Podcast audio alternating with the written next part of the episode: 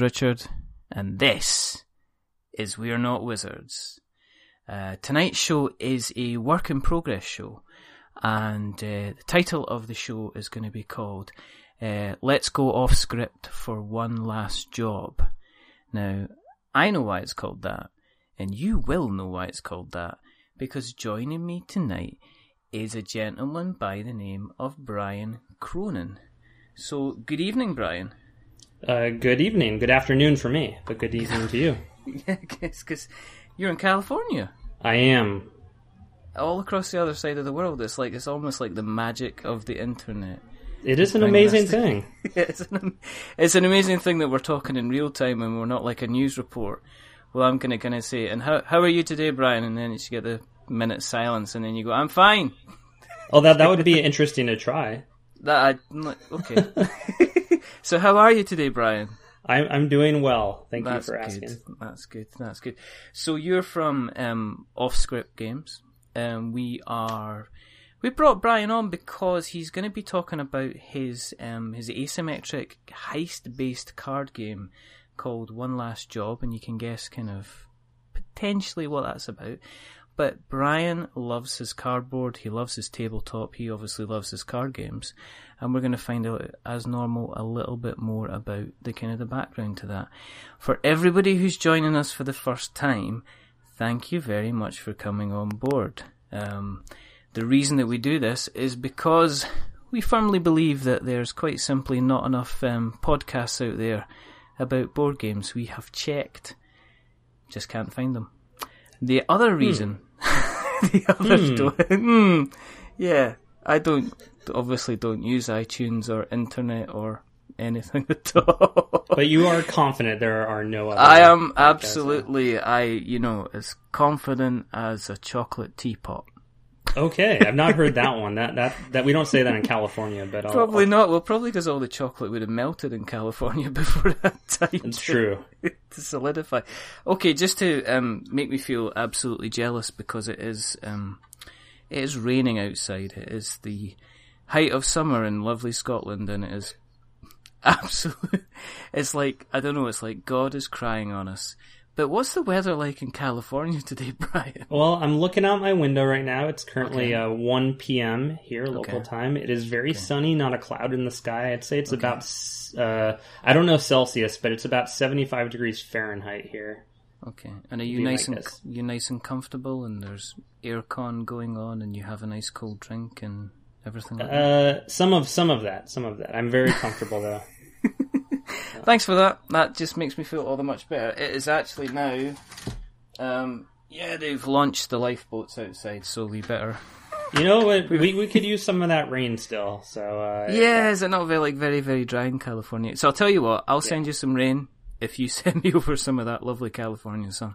uh, I I will agree to that, not knowing how to make that actually. Well, happen, but you know, you have to. You're a programmer. You can make these kind of things happen. I'm pretty sure you can make these things happen.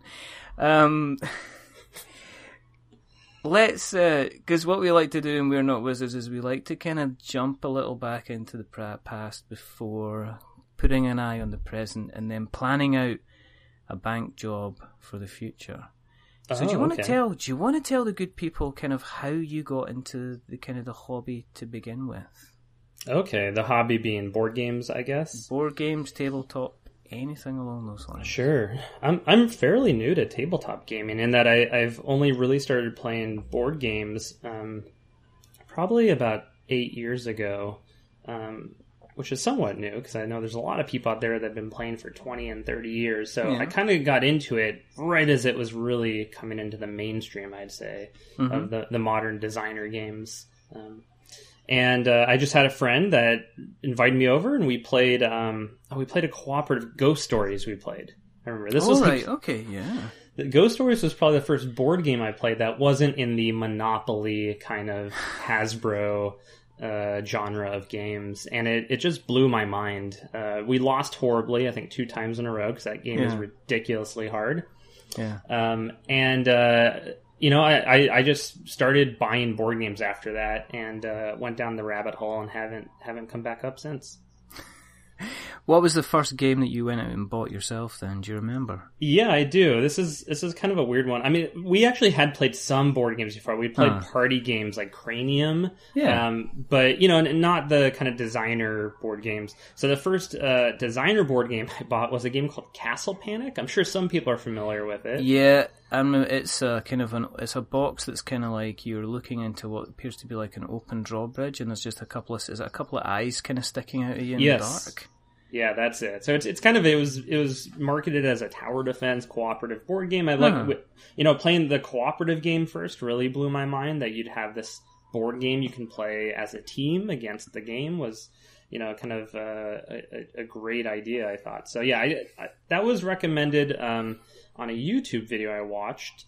And I just kind of bought it, and we played that game dozens of times, and ended up having to modify the rules to make it more difficult for us Yeah, um, and uh, went on from there to all sorts of other games. But that was the first one I think I purchased myself. so um, spill your guts then, Brian. How many board games would you say you've got at the moment? Oh, you know, not as many as some. Um, it's a, I, I have a decent uh, kind of closet here in my office that's full of Yeah. board games that I've contained it all to, and I'm definitely at the point now where if I'm going to buy a game, I'm going to get rid of something. But I think I probably have, um, I'd say about thirty to forty games that I kind of you know really value and really I'm always looking to play, and then I probably have another ten to twenty that are kind of I need to get rid of and clean out. What's um? That's a reasonable. That is a reasonable size. That's a good. That's a decent size. That's not too much. Yeah, That's not too much. That's not in getting into ridiculous kind of piles of shelving behind you. That's something that you can And you quite know- comfortably keep away. You know, if you need to. part of that is just I've I've had a very I've been very lucky to have a good group of friends in the area that hmm. have board games. So my friend Jorge has all the board games I could ever want to play, and so I haven't. You know, he's kind of been holding on to the collection, and he just keeps buying them, so I don't need to, and that type of thing. Is he the one that's kind of like? Is he the guy that goes like when he goes Kickstarter, he goes all out? Is he the guy that if there's an Emperor pledge on a Kickstarter game, he'll be the guy that's kind of backing it? You know, he definitely has some disposable income, and um, yeah, I, I think he's taken it easy on Kickstarters recently. But there definitely was a phase where he was getting, you know, like multiple Kickstarter games in every month, and uh, we did, we had weighed. He still has a just shelf in his house of games that he has yet to play. That you know, when I go over there, it's like let's pull something down from that shelf and play it. Um, But that must be kind of cool though, because it must be like every day is kind of like must be rent like a little bit like Christmas round at his house. Then if you're kind of turning yeah, up, absolutely. I just went over there open? last weekend. We played Dark Souls. Uh, Oh right, yeah. okay. I think that was the first time we played that. So yeah, it's it's fun though. What did you think of Dark Souls then? So uh, I have never played the the PC game of Dark Souls for no, No. reason in particular. Just haven't gotten around to it. Um, Mhm. But my understanding of it is like you kind of die a lot. You play through the same area and level up your character until you get through that area. That's kind of the my understanding of how Dark Souls works as a game system. Um, so going into the board game, I kind of had that mindset, and it's a cooperative game. Um, it's, it's a little bit of rules that you have to pick up on. Like we did a half an hour, probably of just understanding what's going on. Then we started playing, Yeah. and I thought it encompassed the PC game. Encompassed? I don't know if that's the right word. No, that's Uh, right. No, no, no, no. Yeah, yeah. It, it felt like the PC game, as I understand it, in that we kind of uh, it, it's all about just like grinding through the same area, but you start to understand the patterns of the characters. Your strategy um, starts to solidify. So we kind of would like we take like our first encounter was maybe 20 minutes and then we went through that same encounter a couple more times and by the end of it we were just like almost fast forwarding through it we just knew what to do and our characters were so leveled up that we were able to so it was a it felt like really close to what I imagine the PC game is like to, to play, which is Yeah. always cool, you know. And you have a board game that is trying to capture that feeling.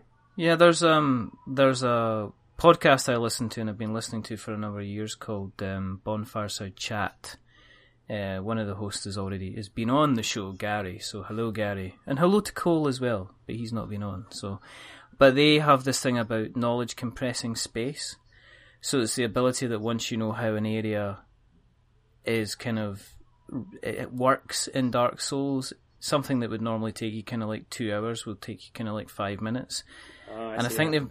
I think they managed to kind of get that working in the board game, and the fact that you, the first time you go into a room and fight somebody, you'll be like, it will take you a long time, and you'll battle through. But by the time you've done it for the third or fourth time, you've kind of powered yourself up that you are just kind of powering, kind of powering through the, kind of powering through the room itself. Yeah, I think that's a good way to, to put it. And also, the we did one of the boss fights um, before we had to stop playing, and it, it we like we lost the boss fight the first time, wasn't even close. And then Yeah. I started to realize what we need to do here is we need to understand the pattern because it's a very specific pattern the enemy fights at, like a boss Yeah. battle on a video game. We need to figure out the pattern. We need to figure out how to exploit it. So we ended up getting this like this uh, magical spell that allows me to push an enemy back. Uh-huh. And th- through the power of push and through Jorge, he had uh, kind of a poison ability. We're able to combo those and manage our stamina right to Uh-huh. just sort of push the boss back, poison them, wait a little bit, and it, that was kind of the pattern we figured out. We it felt like we were cheating. It felt like we exploited kind of a bug in the game, but it wasn't. It was all intentional, and it, it felt Hmm. like it felt like a boss battle in a video game. It was really cool. Yeah, I think that's one of the rules, isn't it? I mean, if they allow anything in a video game, then nowadays, unless it's an obvious kind of glitch, it's kind of anything's kind of fair game. I think that's what's said again is something that's said about Dark Souls. Is like, if you can cheese a boss by hitting him with arrows repeatedly, then yes, you're meant to be able to do that. It's not like cheating per Yeah, se. absolutely. It's kind of like using the mechanics of the game to kind of get through itself. Um, have you? I mean, apart from Dark Souls, anything else you've been playing at the moment? Um, I'm definitely the so I don't have a huge board game collection. This is partly um, due to my pattern of play, which is I, I end up going really deep into a particular game for sometimes years at a time, Okay. and uh, that's kind of where I invest a lot of my time. So for the for the past few years, it's been uh, Netrunner has been kind of my game of choice. really? Yeah, so I, I put I still put a lot of time into that game, and I'm just very much about honing skill and going deep into a game. So that, that's where I still put the majority of my like board game, tabletop gaming time into. Have you completed your collection of Netrunner? I mean, do you have binders and folders and? So I actually I started playing uh, the the year it came out. I, I ended up I started playing in late 2012 when it was released. It was Yeah. the first uh, card game I played. I hadn't really I played more than a game of Magic before, you know. So um, that was another just like mind expanding moment where I I kind of just intuitively understood this game system is amazing and there's infinite possibilities here and there's more cards coming out all the time. So yeah, I do have a full collection. I have kind of three boxes, uh, shoe Yeah. box sized boxes full of cards with okay. all organized and I have a bunch of promos and all that kind of stuff. But uh, yeah, that's kind of my main obs- obsession. Do you have um, do you have kind of Brian's winning set? I mean, have you have you changed kind of the tactics as you've been playing it? I mean, do you have to end up kind of changing your tactics as they release the kind of the new the new packs of cards, or have you got like a firm favorite Yeah. that you always kind of stick to? I mean, I think both are true. It's it's a living card game, so they're constantly releasing new cards about once a month, and that hmm. you know inevitably shifts the meta and shifts what you have to play to compete. And I, I do tend to be a, a more competitive player. I do play kind of so-called fun stuff occasionally at our like less competitive meetups, but I, I do always tend to you know if I don't win, I, I kind of want to play the competitive stuff and start winning again. Is sort of what I end up doing. So I, I tend to play uh, the runner faction I play the most is probably Anarch. That's they're kind Yeah. of a little more aggro. They're more about destruction. Um, Corporation's a little more fluid, but um, I've always enjoyed NBN as my favorite there. See, what struck me about Netrunner when I first played it was for it was just like yourself. The apart from a couple of games, maybe a Pokemon, um, it was the first kind of proper card game. It was how completely asymmetrical it was. Yeah, that's To the- fascinating to me.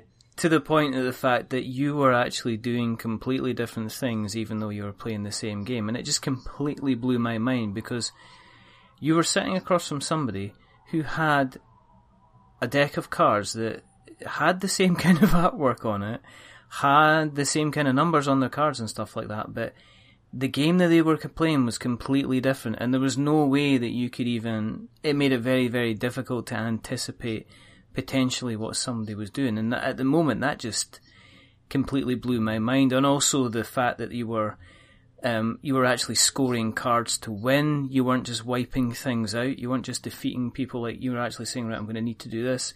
You were kind of upgrading right. cards to score. You know, Yeah. all that that entire kind of I think Meta. it's uh, I think it's probably worth like, quickly describing what the game's about. I mean, it's a popular game. Probably most of your listeners know it, but just in no. case, Let's yeah, no. Let's do Yeah. this because one of the things everybody I mean, we say this again and again and again. This is we're all for accessibility into the hobby.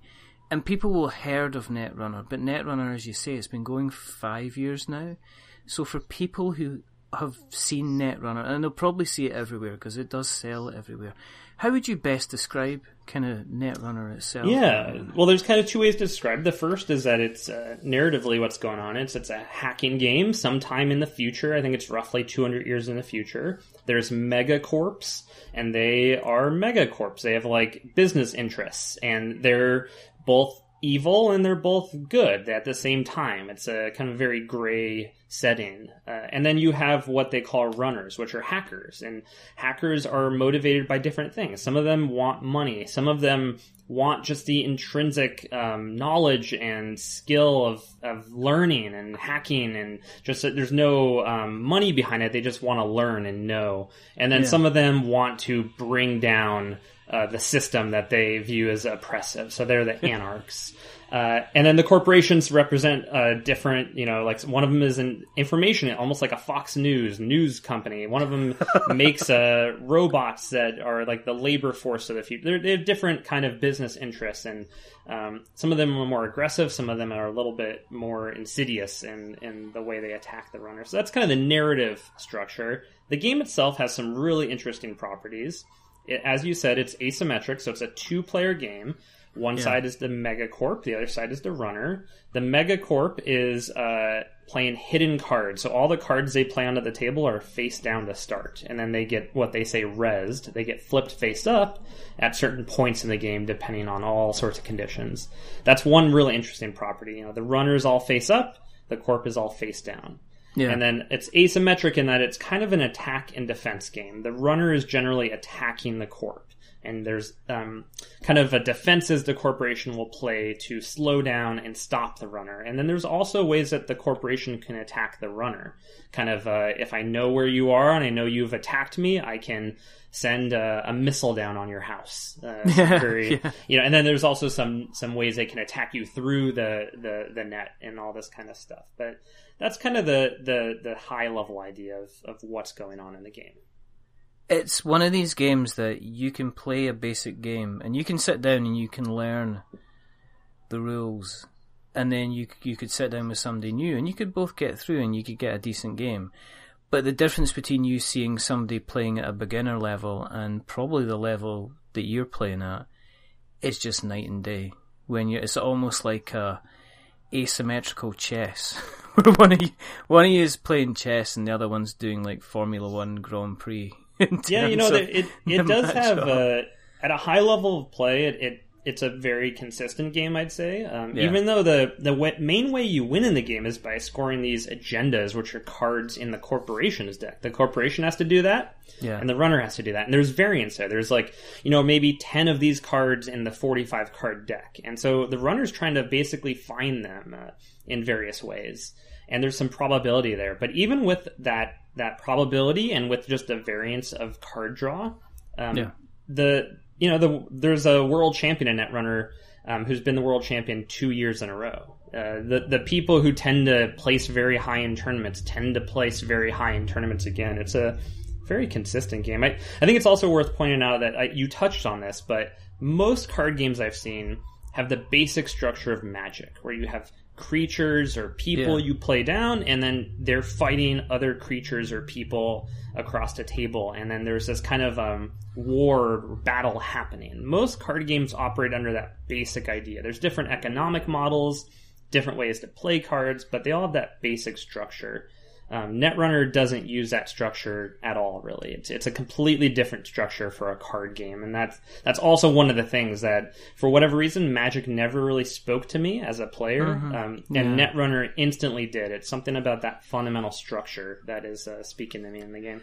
Well, I mean, as I s- I think you know, when I played Netrunner, I I had you know I found it really difficult to pick up and fully understand it because when I play a game, I like to kind of really understand it, and you just can't pick this game up in like even four, five, ten games. I think you Yeah. can get the basics, but I think to get into the meta, you've really got to understand. Well, you know, magic, magic's magic.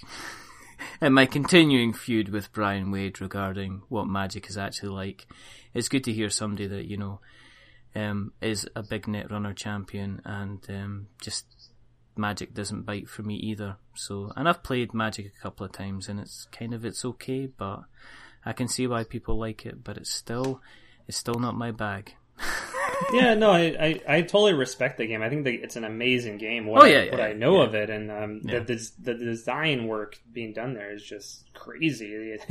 How long the game's been going on, and yeah, but it, it's really just a personal preference, something I can't even fully express in words why Hmm. I prefer this game over that game. But it's just a, a fact. What are your thoughts then? The kind of the legacy type of netrunner. Um, are, are you talking about the? There was an expansion that came out recently that had the kind of Risk Legacy game. Are talking Yes. about like? Okay, yeah. So that was Terminal Directive that came out. Um, I think a couple months ago. Yeah. Um, I, I played through it with uh, a friend of mine, and I, I thought it was fun. It it wasn't like I don't know. The story didn't work as well for me for some reason. I wasn't didn't feel as engaged with the story they had set up in Terminal Directive. But the the gameplay itself and the little bit of light persistence they built on top of the game was totally fun. Uh, yeah, if people are interested in Netrunner, I think it's a great place to start. Actually, just get one copy of the core set. By Terminal Directive and sit down with a buddy and play through it. It's it's pretty interesting. So has this being kind of as involved in Netrunner? Because it must be good about Netrunner because it obviously doesn't take us enough. It doesn't take up an awful lot of space. I mean, it's not like Warhammer or something like that where you got boxes upon boxes, or even Yeah. you know if you're getting something like say Conan or the other Seven Sins where you've got like 15 boxes to deal with. It's nice that it kind of takes up space.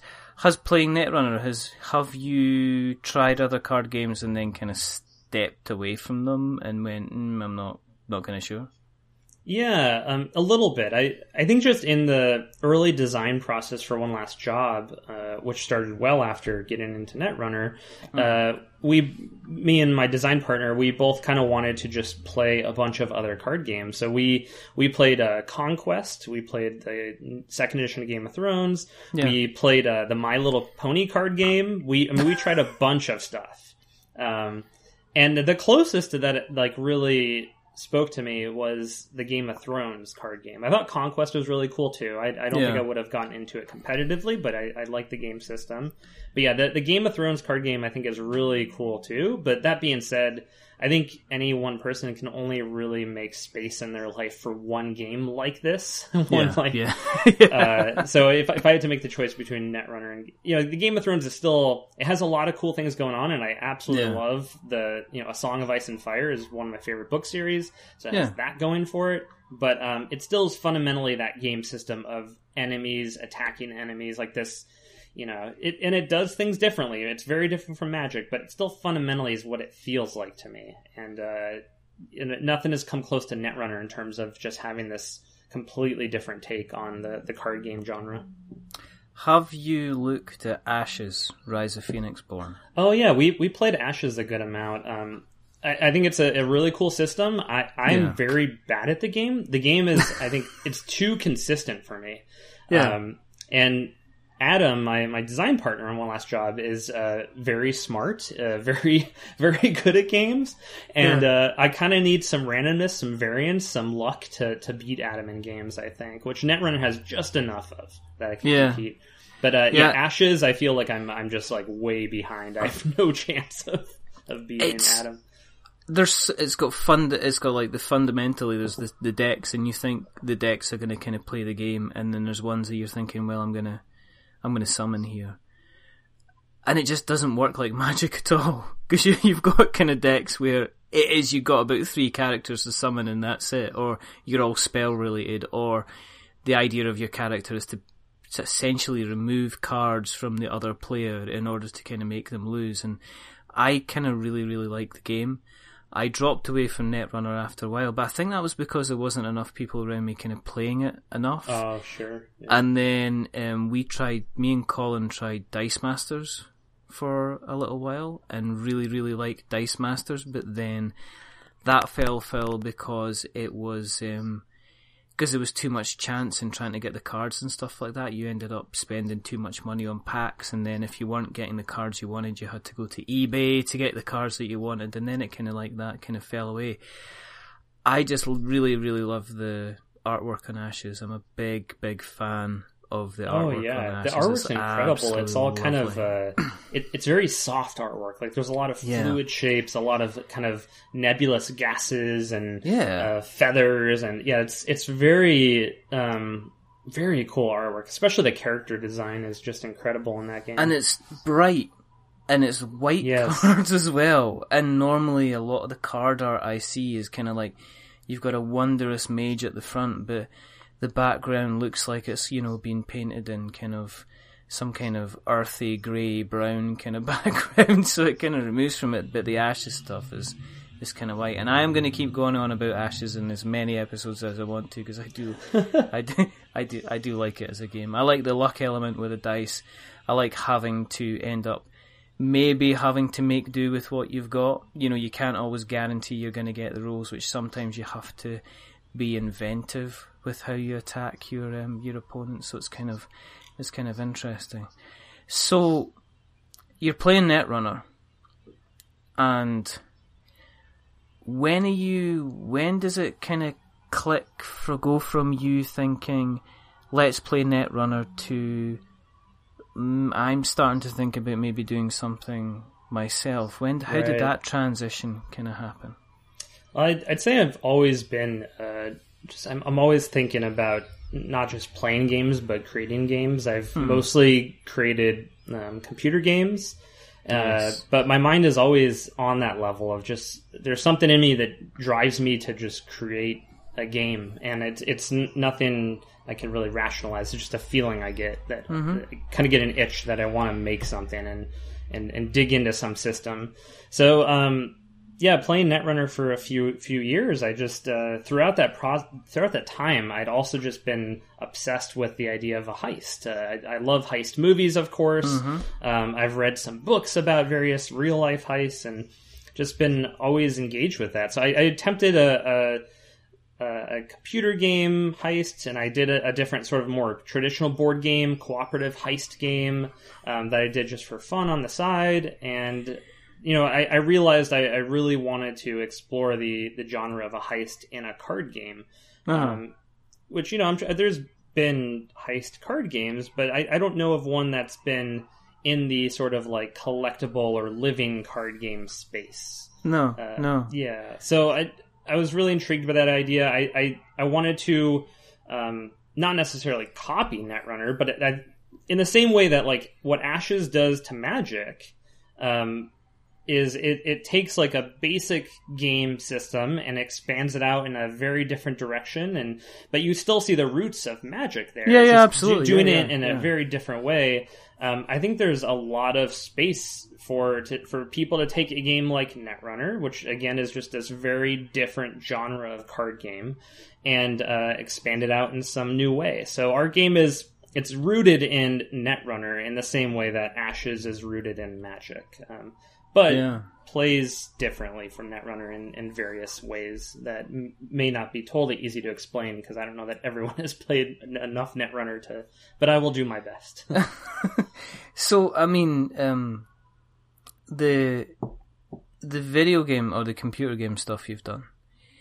Do you get has the stuff you've been doing has that given you a lot of creative choice? I mean, I'm not, you know, if you want to tell the people in terms of the the game design stuff that you've been doing, is it game design? You say you're involved in programming, so what are you actually doing in your kind of your your job job? What's your speciality?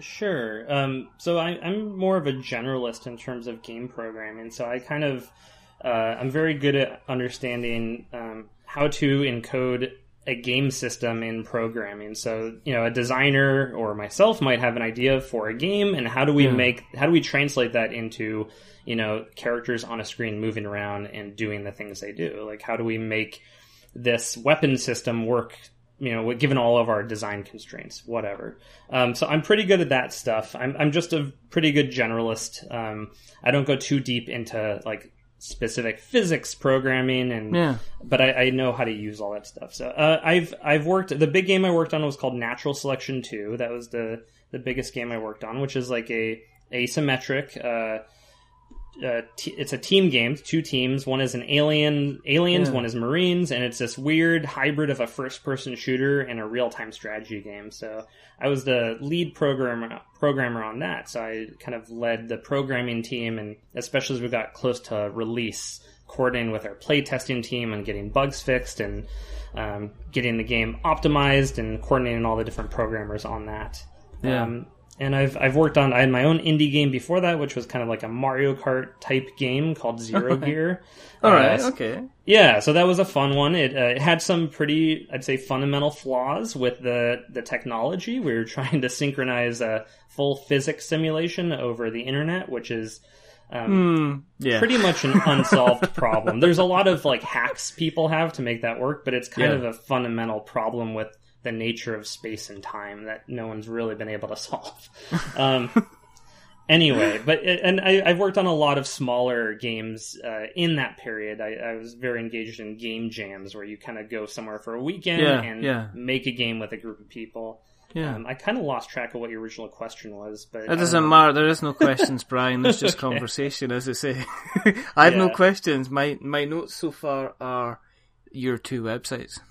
Oh, sure. That's as far, that's as far as we go. When I listen back, I'll potentially take out anything that makes me sound stupid, which, as I normally joke to people, that means you'll end up with a just an entire episode of just Brian talking to himself. People, Well, I'd appreciate if you edit out my stupid things as well, but that no, no, no, no. They, they, they, they, they, what they are, what makes you you. Um, as they would say. I think I think you asked about uh, heist games in there. Maybe I could comment on that a little bit.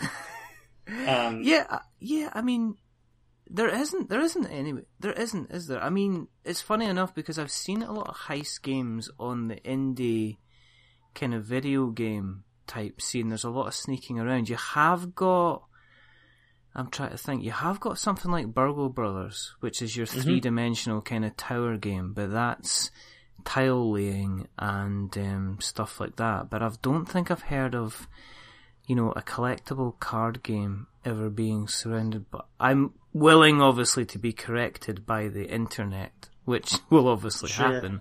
Yeah, no, But- and I, I honestly don't know. There, there might be, and I, I even if, if this was the first game like this, it's not even that interesting to me. It's, it's more, um, like, yeah, Burgle Brothers is a great example. I actually just played that on Sunday or Saturday. okay. I, I played Yeah. it once before, and um, and I, it's a fantastic game. It's a yeah, it's not a card game. It's like you know, you have these little meeples on a board. You move them around. You sneak around, and it has this great mechanic of uh, hack or not hacking, but uh, picking a vault or um, finding the the combination code of a vault, which I, I think is just so fantastic. It's probably my favorite part of that game. Um, just the way it works mechanically, it matches what it what you're doing. It's just Yeah, yeah. perfectly in sync, and uh, yeah, so that that's a fantastic game. But like, what what is different from that versus a collectible style card game is you're gonna build out your deck of cards before you play a game of one last job. And in Yeah. my mind, that's kind of the the point in the heist movie where they're putting together their crew. You know, we need the grease man, we need the acrobat, we need there's all these characters they need. So I imagine when you're building your, your deck at one last job, you're kind of you're you're playing through those scenes in those movies of recruiting the various people and, and trying to find the perfect crew to, to pull off this job. When Ocean's lot of- Eleven. yeah, you know, we're very inspired by Ocean's Eleven. I'd say we have an entire faction in the game that is basically Ocean's Eleven crew. You've got it on your YouTube video. You've got a little thing popping up. I watched it earlier on today, and it says inspired by, and then you've got the little Ocean's Eleven kind of, I think, the artwork for the movie. Kind yeah, uh, definitely. That's kind of cool.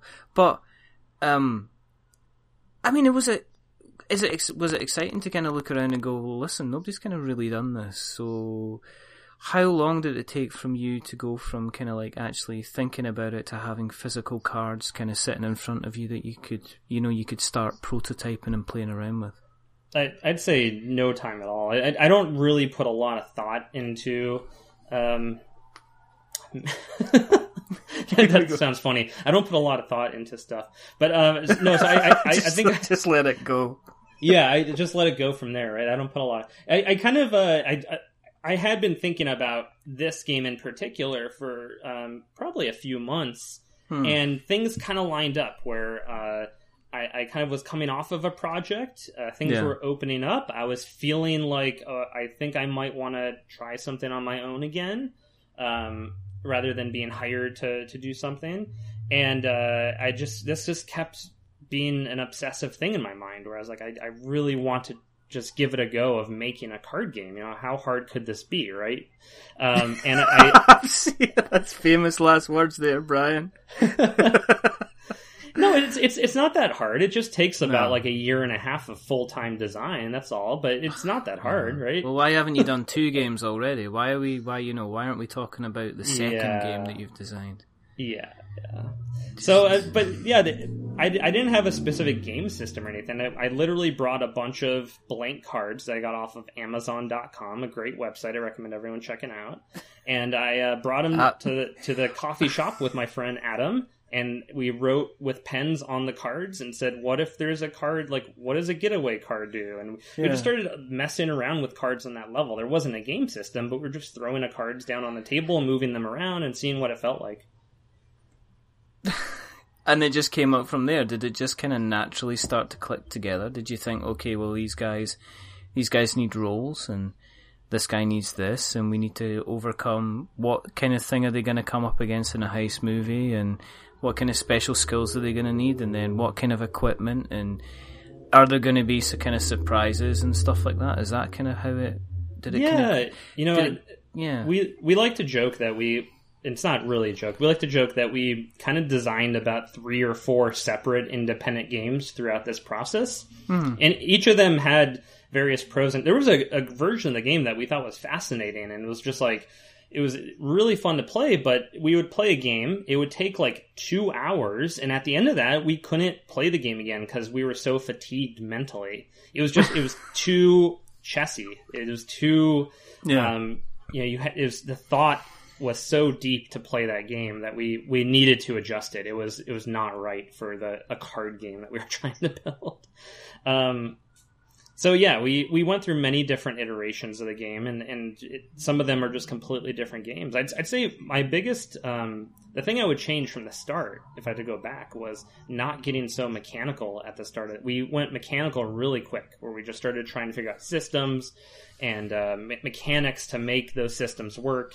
Uh, I would have held off on that a little bit. I would have tried to stay just on the emotional level a little bit longer and just figure out what are the emotions we're trying to evoke here with this card game before going too deep on the mechanics. Is that not the Netrunner part? Because if you were embroiled in Netrunner, then you would be sitting there and going, "Okay, I'll, you know, I'll ice this, I'll do this, do that, do the next thing."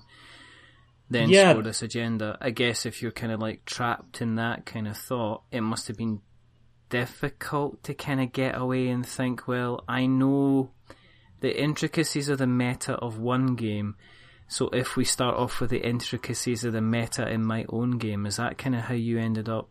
Did you end up having? You said you kind of ended up having to break away, or you would have broken away from that a lot quicker. Yeah, you know that, that's a really good point. I don't know if I'd even thought of it in those terms, but that's that's maybe yeah maybe we we kind of latched on to Netrunner too quickly. You know, we, yeah. we knew we wanted to get the game to feel more like Netrunner than it felt like a traditional card game. We knew that. Yeah. Um, but we may have latched onto Netrunner mechanics too early, just in terms of how we structured the defense and how we structured the attack. And we tried to subvert it originally. We, we, we thought of the crew as like having this position of defending the heist, sort of like they're trying to pull off this heist, and the other player, which originally was just like the police, yeah. was trying to disrupt that, and we thought that was a cool subversion of the the basic idea of attack and defense, which should have been the other way. But yeah. I'm not sure if that was really justified, or if we were just trying to like subvert the expectations or just to surprise ourselves. Even, yeah, but... just be different for the sake of being different. Yeah, like we may after, have been yeah. doing that early. Yeah, like after Reservoir Dogs came out, you you probably got so many other kind of copycat kind of films, not copycat heist films, but just films restructuring how they did their film in order to kind of like jump on the, the kind of the bandwagon side of things. Um, how does it play? I'm sitting across from you. I have got my, you know, it's asymmetrical. So you have got a, you've got, I take it you've got a place, and your place will have the stuff you can steal. How does it? How does it kind of lay out? What can people expect when they, when they're going to jump in and and maybe have a round of like one last job? Sure. Yeah, the basic structure there's uh, in the middle of the table there will be three locations. The game starts with one location in play and it kind of grows out to three. So there's just three kind of shared cards in the middle of the table that represent locations. There's Okay. the game will ship with three different heists. So one of them, for example, is like this mansion party. This is the the society faction, which is like the secret society. They're hosting this party of all the bigwigs, the politicians, the business interests coming together for some nebulous, maybe um, you know, reason. And uh, the crew is there's a vault in the in the mansion they're trying to get to, and then there's a kind of a train heist and uh, there's also a casino job that the, the mob uh, the mob faction is kind of in the casino. And so that's kind of the structure of the game is the players are competing over these locations to um, resolve the plot of that that scene in their favor is kind of the way we structure it. So do they just pick a location to begin with, and then they decide they're gonna that's the one they're gonna go for? Um, Or- it's it's randomized, so there's kind of ten cards that represent these locations. They have Yeah. slightly different properties, Okay. uh, just on like how well defended they are, and there's a few different types of defenses. So there's just some numbers on there that are different for the most part. Um, there's also like some locations are private, some are public, and that uh, has influence in the game over you know how safe it is for the crew to hang out in that location. And uh, yeah, so those are randomized, and um, what the we call them the powers that be. So that's like the mob or the secret society Yeah. or this megalomaniac character that we have. Uh, they uh, are the powers that be, and they are trying to uh, influence these scenes uh, towards their ends. So they, they might be transporting, you know, in the case of the megalomaniac, maybe he's transporting some nuclear weapons, or the secret society are, are trying to, you know, gain uh, influence over politicians, whatever. And that's what Yeah, they're trying to do. They're, they're doing that independent of what the, the crew is doing. So the crew, if they don't do anything, the uh, the powers will just kind of build their influence out and win the game. And the crew is really just this disruptive right. force that's Okay. uh, yeah, that's kind of the, the structure. That makes it interesting because you're not just going in and saying they've got jewels, steal the jewels. It's almost a case of if you don't do anything at all, then I get to, I'm kind of going to win this because I get to basically fulfill whatever kind of my devious scheme is going to be. So you're not necessarily robbing good folks. You might be necessarily robbing the bad guys in order to stop them from doing stuff. In some cases, yeah. So, some it, and that again kind of depends on. Uh, we're we're trying to not be explicit in the storytelling of that. So No, yeah. In in some cases, the crew is just uh, there's something in the vault they want that's valuable that's worth money. In other cases, maybe you know the government hired this crew to go try and steal these nuclear weapons before they make their you know before they get to their destination. That Okay. stuff, a lot of that, we're trying to keep more open, and the cards and the play we hope will tell that story without us having to explicitly state this. Okay, okay. Are you going for a very, very serious tone to it? Is it kind of a slightly light mood? I mean, is this a game that you could have essentially the kind of the comedy London Cockney geezer? You oh, know Oh, what I sure. mean? Yeah, yeah. You know what I mean? Yeah, I, I, I want to be all over the spectrum. I want to have some elements that are dark and you know like Yeah. uh, and not very pleasant, and then I want to have others that are just totally silly. Like we have an entire faction of the game that is the street gangs, and this Yeah. is kind of inspired by the I think it was a '70s movie called The Warriors. Oh my goodness, yeah, that's Yeah. such a good film. Come out to so- play. Yes. So yeah, it's it's it's a fantastic movie. It's about these street gangs in New York City. They each have a theme. One of them is like we're baseball players, or like one of them is we have roller skates. yeah. And so they all have their like team flavor. And Yeah. so we have street gangs, and they we have two street gangs that are going to ship in the.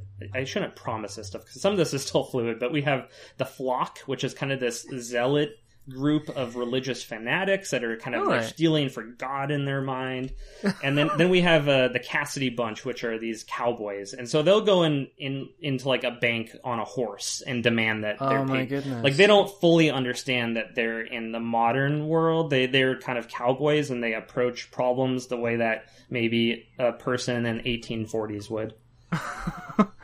You you're gonna have the London squad then. You're gonna have the Italian job guys. We could, Oh, you, you, know, you have to. that would probably be our profession. we have a we have a faction called the Professionals, which are kind of more inspired by uh, Ocean's Eleven, and so I I, I think it would be good to have. I think a good old London one, a good old get the get the UK represented. You know what I mean? Yeah, The sure. Mike Michael Caine. Yeah, we could of have a. Michael Caine character. You could have a Michael Caine, and this is when you drop in your Michael Caine impression, Brian. I I don't think I'm going to be willing to do that right now. I need some time to prep.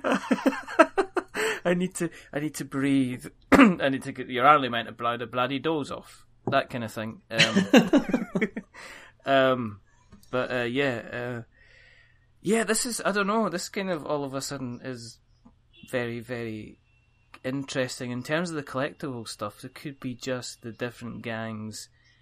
Okay, so you've got your gangs together. Is there then prep stuff? Do you then decide on the equipment that you're going to take, or is it a kind Yeah, of equipment so- on site kind of thing? It's uh the, the way the deck is structured. I mean, both both sides have slightly different cards, but both sides have people. We call them um, actors are on the power side, and then we have Yeah. operatives. Operatives are on the crew side. They're both just people. Those are your primary kind of um, ways to interact. That you you need operatives. Uh, you don't necessarily need actors, but you certainly need operatives to attempt these operations that you're pulling off as part of this bigger heist. So the game, there's a lot of little operations that add up to the full heist. If you think of a heist movie, they're always having to like go scope out some building, go Yeah. steal a key card from a guard. Those are all Yeah. smaller operations. That so the crew deck has operatives. They also have items. So there's a, a wide variety of items, anywhere from like a lasso for the the cowboys. There's some uh, you know traditional kind of like lock picking tools and tranquilizer guns and getaway cars and all that kind of stuff that operatives can equip. And so you kind of attach those cards onto the operatives, and now you're kind of upgrading that operative with some new ability or more capacity for skill, which is what they use as sort of a resource to, you know, get through challenges in the heist. Yeah, Um, I've seen on the um, on the video you've got an interesting point where the you're using kind of like meeples or counters, and Yeah. they're getting used in order to get past kind of certain things that come up that are drawn on the cards. Because um, I'm right when when they've selected their equipment and when they decide to. They've got to decide they're going to try and get past a particular area. Now that could be like a camera or a locked door and they've got to use certain skills to do that. But in order to get past that, they've then got to allocate almost like skill points, these little kind of Yeah. or counters you were using. See, I did watch the video. I, I believe it now. I just, there you go. I'm not just saying it for like, I watched 30 seconds. But then once they get through, then you've got the, it's almost like they get to pick a, from a, a set of face down cards. You can't really see what's going to happen, and then you could turn over a card, and then that could trigger kind of like an event. It could be alarms going off, or it could be that something happens that affects a piece of equipment. So there's kind of Yeah, so what this kinda, what yeah. this all kind of represents is the crew has the ability to prepare as much as they want. You don't you're not forced to engage uh, Hmm. in these operations. You can just build up the whole game if you want. But again, the powers will just score out while you're doing that. So you're kind of always on this timer. You know, like the, the shipment is going to be made, the party's going to end, and you have a window of time where you need to execute your plan. Uh, so you're kind it's it's a race in that regard. You're trying to set up and prepare and mitigate for all these things that could happen. You have a little bit of information. You're like, well, we know there's two guards there. We don't know exactly what they're equipped with. We don't know, but we can kind of like mitigate to some extent. We could be like, okay, we're going to go in. We're gonna, we have this character here. This operative Yeah, is yeah. really good at sneaking past guards. Yeah. So we're going to send that operative in, and we're going to give that operative some some lock picking tools, which you know they won't have. They won't be able to deal with a big lock, but they can deal with like a small thing they might come across. And Okay. so you, you can, uh, it's very fluid in how you, th- there's a lot of, you know, you can be very risky if you want, um, or you can try and build up and be very certain. And it's just, uh, and it, that might change game to game. Uh, you might need to respond more quickly in some games, and you might need to slow down and build up something bigger in another game. It just totally depends. So is the are the actors or the bad guys kind of winning? Is that just based on a number of rounds? The more rounds that you leave it, then the more likely they are to fulfill their their particular kind of um, plan. It's it's based on uh so there's these we call them resolutions. So there that that you mentioned there's a deck of cards at each scene. There's about 5 Yeah. of them at a scene and the crew is trying to find the resolution to that scene.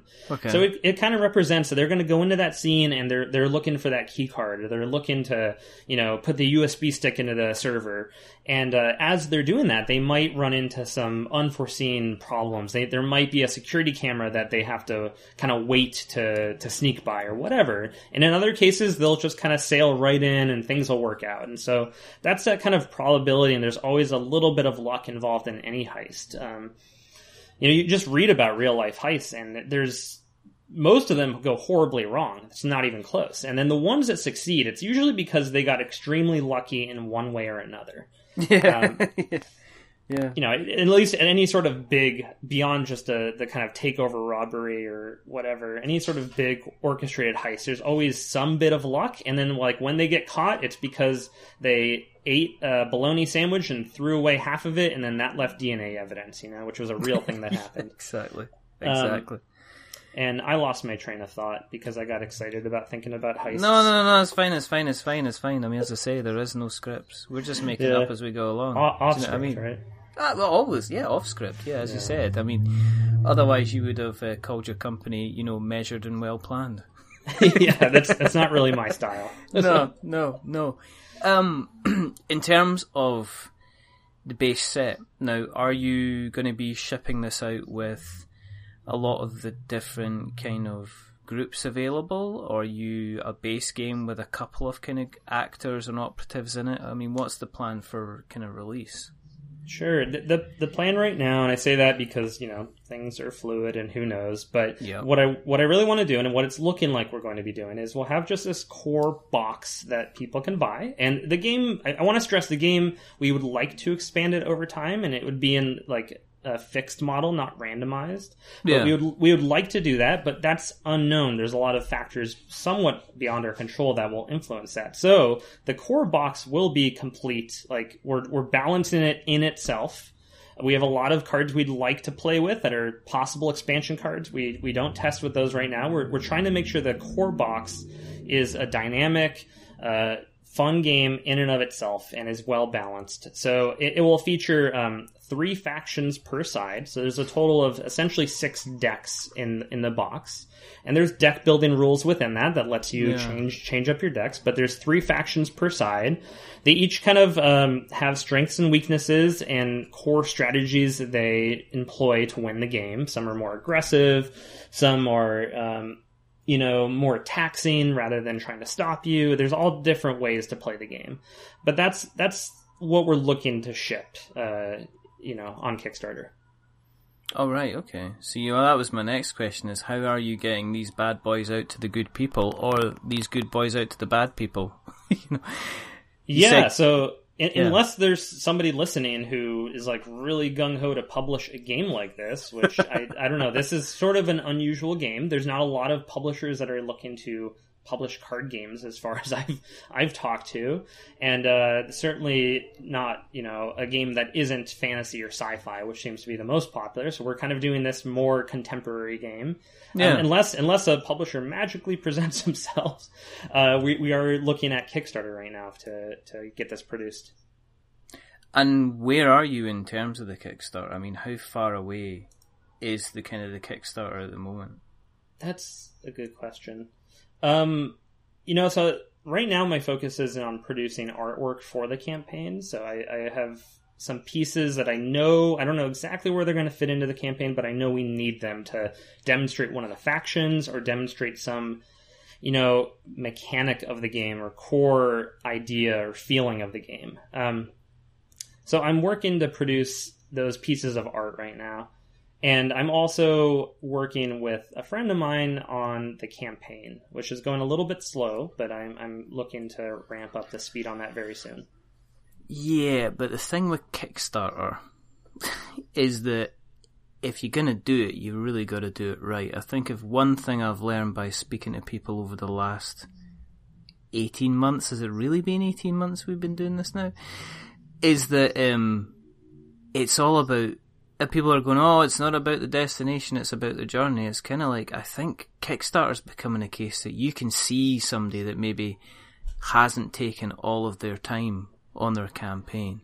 Mm. And it's a difficult thing to do, especially if you, um, if you're kind of doing it for the first time and resources aren't necessarily kind of abundant forever, if you know what I mean. Um, I mean, have you got have you got a rough idea even of when it might be going out there? Yeah, uh, I definitely want to put it up this year. Um, yeah, okay. It, at this point, it's certainly going to be after Gen Con because I'm not going to put it up during Gen Con. No, um, no, that no. doesn't seem wise. I mean, no. I, I'm, I'm not I'm not a big believer that this you know you have to put up your Kickstarter on a specific day or a specific no. time, but I do know releasing during Gen Con would be a bad idea. Yeah. Um, so beyond that, it, it's sort of as soon as possible, and the as soon as possible part is where it's it's possible in that it's it's something that I am really excited about personally. Like I want to look at the page and just sort of do a mind wipe on myself and try and look at it and see does this look really compelling to me. So um, I've decided to slow down on it a little bit. Like I was really rushing towards it to get it up before Gen Con, which would have had to have been like at the start of this month, basically. I was Yeah. rushing for that, and I was kind of realizing um, I'm not going to make it in time, and I'm putting a lot of time into this. So I decided to slow down um, and put more time into it. Um, you know, less intense. Like I'm not going to be spending 60, 70 hours a week on it, uh, No. but I'm going to just have a longer period of time that I put into it to try and make sure the quality is where I want it to be. Yeah, there's no point in kicking your own ass over something like this. I mean, at the end of the day, most people will do something along the lines of Kickstarter probably a total of no times at all during their life. So, I mean, if you're going to do something like this, it might as well when you're kind of, I guess, when you're re- ready to give you kind of your, your kind of your full, your full kind of commitment. Have you um, thought about pricing and stuff like that then, or is that still something you're working out? Yeah, so I, I'm not a very good um, at I'm not very good at business stuff and money stuff. I'm pretty good at programming and I'm okay at design. Right. Um, and I'm I'm really good at Netrunner. But beyond that, like I'm I, I, I'm you know I'm joking, but I am actually pretty good at Netrunner. I, I, Um, no doubt you're very, very good at Netrunner. Do you know what I mean? Because I, I, Um, you know, it'll be good. We could play sometime over Skype. And Yeah, you could sure. Teach me. Yeah. Yeah, sure. Uh, there's there's a good online platform for it too, but uh, I have gone as far as you know I have a, a spreadsheet I've made and I've put estimates in there as Yeah. and I filled in some of those estimates like I've got manufacturer um, estimates that I've put in and uh, I, I'm trying to factor in all the the details like taxes and whatnot and uh, so I am really worried about that. I've heard enough horror stories of you know not considering the box size on a UPS shipment or whatever that I'm I'm really paranoid about that stuff, and I'm trying very hard to be diligent and be good at business on that level and just make sure that our estimates are accurate. And Yeah. to, to answer your original question, I'm I'm trying to find. I want the price point to be around thirty U.S. dollars is what I'm looking at because I think a card game of this level is a usually goes for about that amount. And Yeah. I want to put enough into the box to justify that amount. Uh, I, I hope the game itself is worth that, but I want to make sure there's enough cards in there and enough variety uh, that people see that as being valuable, worth that money. it's kind of um, interesting that you say you don't you don't know what to do. I mean, we I am part of a UK Kickstarter group, which is which is the greatest irony because I have no intention of ever um, creating a Kickstarter, um, except maybe for there was two we've joked about. One of them was called um, Greeks in Space, which um, is about um, people trying who are part of the Greek Space Authority trying to get enough money together to be able to land their rocket back in Greece. Oh, Which so was this a- is a this is a modern setting. I, I thought you were gonna go for like Greeks, uh, you know, two thousand years ago. yeah, well, after what Lords of Hellas just pulled out the bag, I don't, I don't think so. Did you see that Kickstarter? I did not know. Oh, it was like it was imagine the kind of the gods of ancient times, but kind of being like robot representations, and it did about something silly like about two million dollars or something on Kickstarter. I, it was I very, can't even imagine how that works, but I'm fascinated. I'll have to go look that yeah, one you'll up. have to go and look at that. That was quite interesting. But that was um, what was it? Who was I speaking? I think it was um, it was Ed, um, who was speaking with about Everdark recently, and we came up with that idea. But there's another idea that we came up with me and Ian Schofield, which was dungeon patisserie, which was basically um, it was something to do with collecting ingredients in a dungeon in order to make cakes. Oh, that's a And, uh, great idea. Yeah, I know, I know. And So, you know, the more are I they think of it, are, are they are you looking for flour, or are you looking for dungeon related things? That I you'll think you're looking dungeon... for dungeon related kind of Yeah. items, and you get different levels of ingredients, and you can either go for normal cakes or you can go for super duper pastries, kind of thing. There's uh, infinite possibilities here. I think you're on. The I, I know, and I've just spilt my guts to everybody that's listening. So that's Yeah, someone's that. definitely gonna steal this idea. That's going to be out on Kickstarter by the end of the month. You can just guarantee. But um, no, I mean, you know, as I say, no intention of you know. The irony is, I've no intention of making a Kickstarter, but we kind of hang around the UK Kickstarter group because there's a lot of good people there, and we have got a lot of guests from there as well, um, who have come on and spoken about their games, and there is a lot of help out there as well. So I don't know if there's probably a California Kickstarter. There, there's group. a, a general Facebook group. Uh, I forget what it's Mm. called, just on Kickstarter help that I'm a part Yeah. of. Um, I'm not too good at Facebook, but I, I try and keep my eye on that. And Yeah. I have a really good local community here. I'm, I'm in the, the Bay Area near San Francisco, and we have a really All right, good, okay. uh, d- just like board game designer community, and we're we're always trying to support each other. And there's plenty of people that will at least be able to give me feedback on the campaign. So I, I feel very well supported in that regard. How many other people have played? How many other people have played the game then? Uh, well, we, I don't know. We've done hundreds of play tests, but uh, most of those are you know between myself and Adam. Uh, but yeah, that's a good question. I mean, dozens. Beyond that, I, I don't really have a good idea of how many individuals have played. Okay, okay.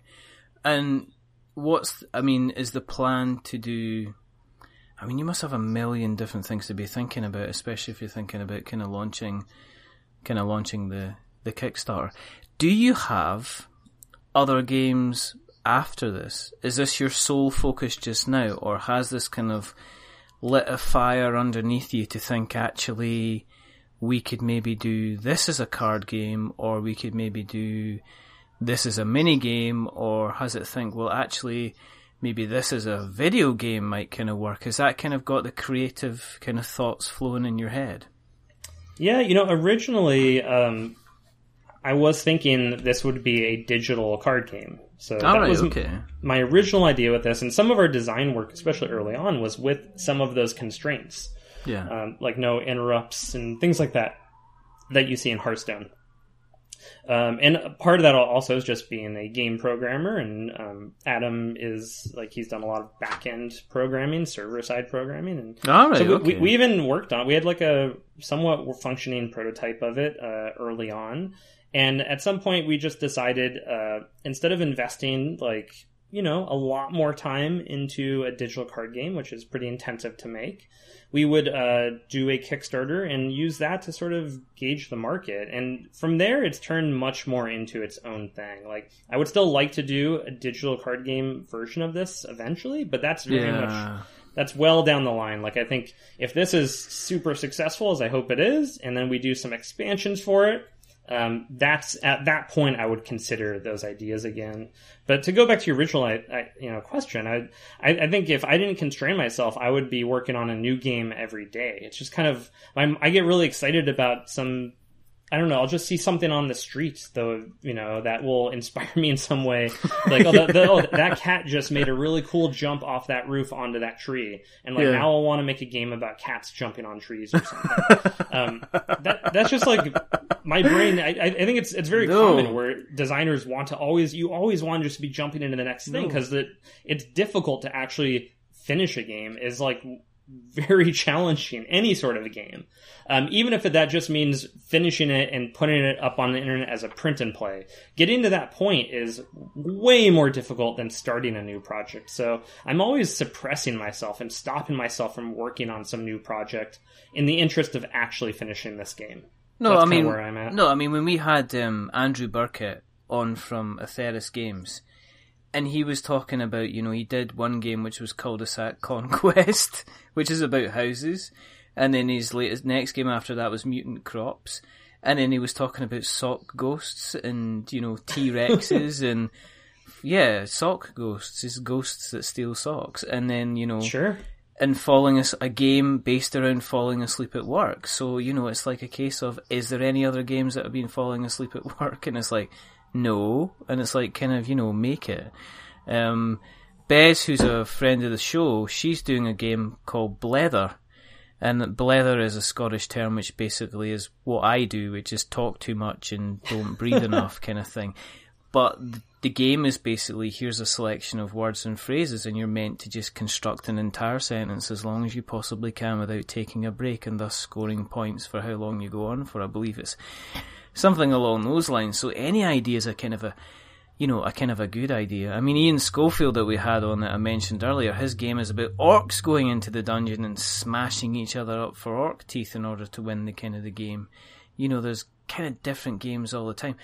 I think it's strange because we are in a golden age where we're reaching the sat. You, you see with video games where you'll go on, like, say, the PlayStation Store or Steam, and there's thousands of games out there, and I think we're approaching that critical mass with board games where just another dungeon crawler isn't maybe going to cut it anymore. That even, you know, cool, uh, CMON, Cool Mini or Not's latest project, Rising Sun, had the miniature side of it, but it also had to have a diplomacy side of it to make it stand out from, you know, from the crowd kind of thing. So that's kind of always kind of Sure, interesting. and in you know in a somewhat I'd say unique setting as well. Like it's like feudal Jap- Japan, I think. yeah, Um, did yeah. have fantasy? I, I didn't I didn't actually pledge that one myself, but um, yeah, it, it, it just loo- just looking at it, it looked very different and fresh.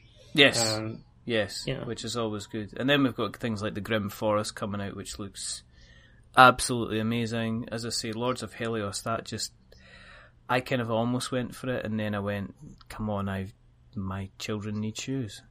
so like, board games are good, but shoes are very good. too. Shoes, shoes, are, shoes, and lunches are quite good, and especially if it's raining this much in Scotland, then obviously the kids need a jacket, kind of as well.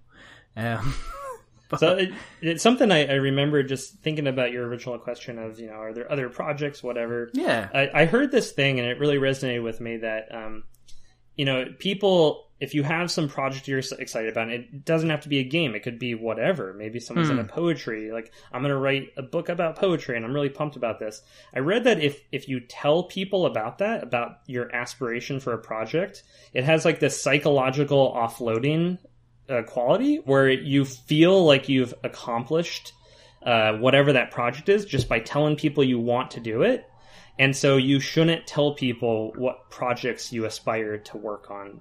So Yeah. I, I, I don't know if that's true. I, I've heard there's been studies or whatever, but it, it made sense to me. And so I do have other projects that I kind of work on on the side, and you know I have all these aspirations, but I don't ever really talk about them for that reason, which is maybe silly. But um, and I also just try to limit the amount of time I work on those because I could be putting that time into one last job.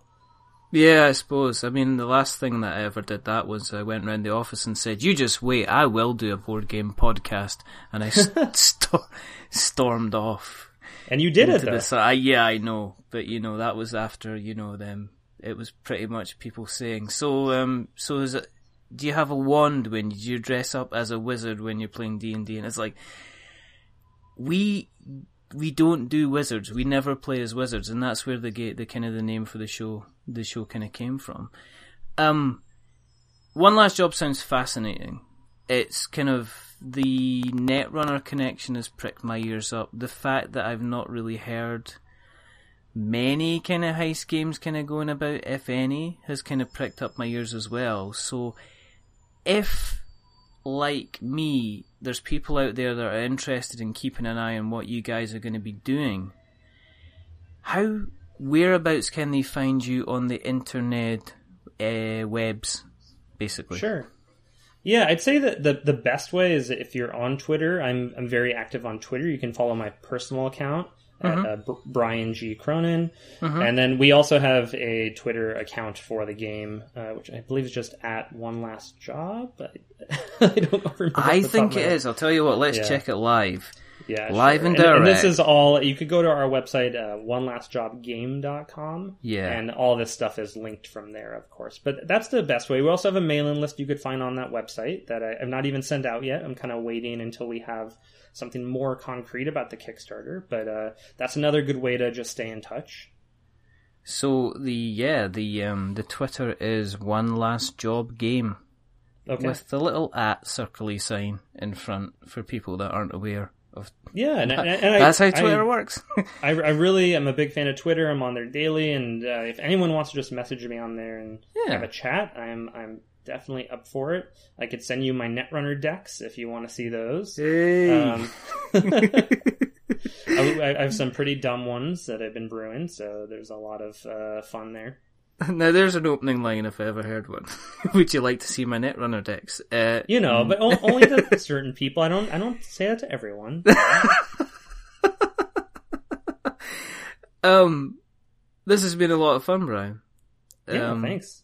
Um, of course, if people want to keep an eye on what we are doing, and you know, we are, this is show number 76. I don't know how we got here, but somehow we did. Um, we would have been normally retiring if we were actually 76 years old. Um, but if you do want to keep a track on what we're up to, go to Google and search for We're Not Wizards. Um, you will find us on Instagram, you will find us on Facebook, you will find us on Twitter, you will find us on Pinterest now of all places, because apparently pictures are good.